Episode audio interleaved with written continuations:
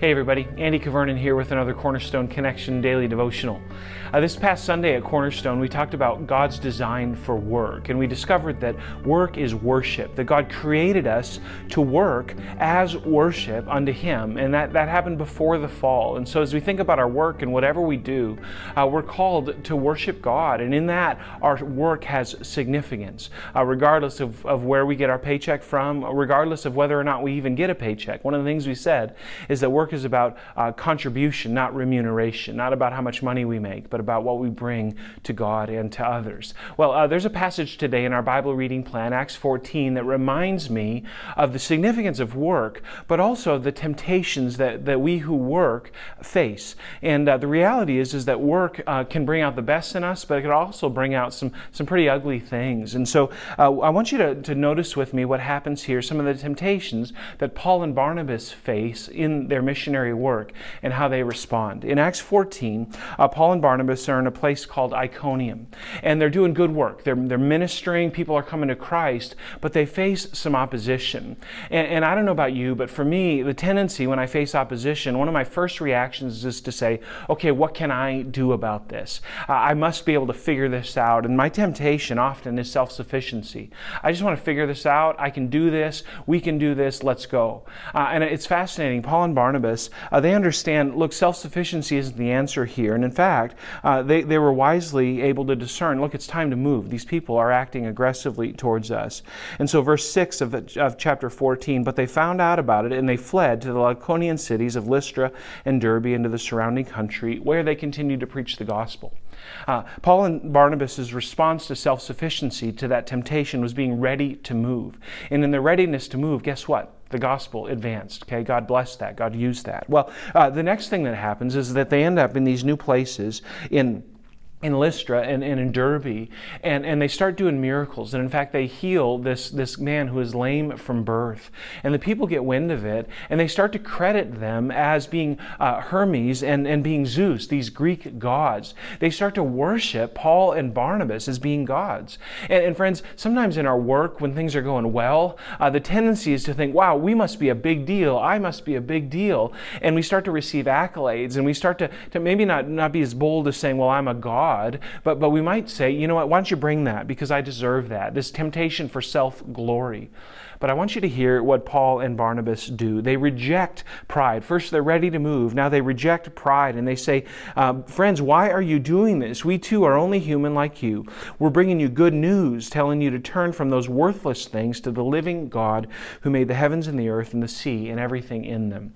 Uh, Paul and Barnabas weren't at all about receiving self glory. Instead, they rejected the pride that, that might have been a temptation for them. And they, and they responded in worship to God. Look, look to God, the one who created the heavens and the earth, not, not to us. Uh, it's a temptation to give in to pride uh, when we're doing good work and we're receiving accolades. But then sometimes work doesn't go very well. It gets to be tough, gets to be hard. People uh, reject what we do. And so then the temptation can be to sort of say, well, what's wrong with me? They, to, to kind of loathe uh, what's going on. Verse 19, uh, there's an opportunity for Paul and Barnabas here. It says, Then some Jews came from Antioch and Iconium, and they won the crowd over. Here, Paul and Barnabas are preaching a great message. People are coming to Christ, but there's opposition. And it says this it says they stoned Paul and they dragged him outside the city, thinking he was dead. They, they persecuted Paul. They, they, they, beat him up. They stoned him, and they, they actually stoned him so brutally that they thought he was dead. But after, verse 20, the disciples had gathered around him, he got up and he went back into the city. And the next day, he and Barnabas left for Derbe. Now, I don't know about you, but if I got stoned for doing my work, even if it was something that God called me to do, I, I need a minute. I'd be taking some time to lick my wounds. I, I would probably, knowing myself, I would probably t- look inward and say, What did I do to screw up here? How did I mess up? Why did this happen?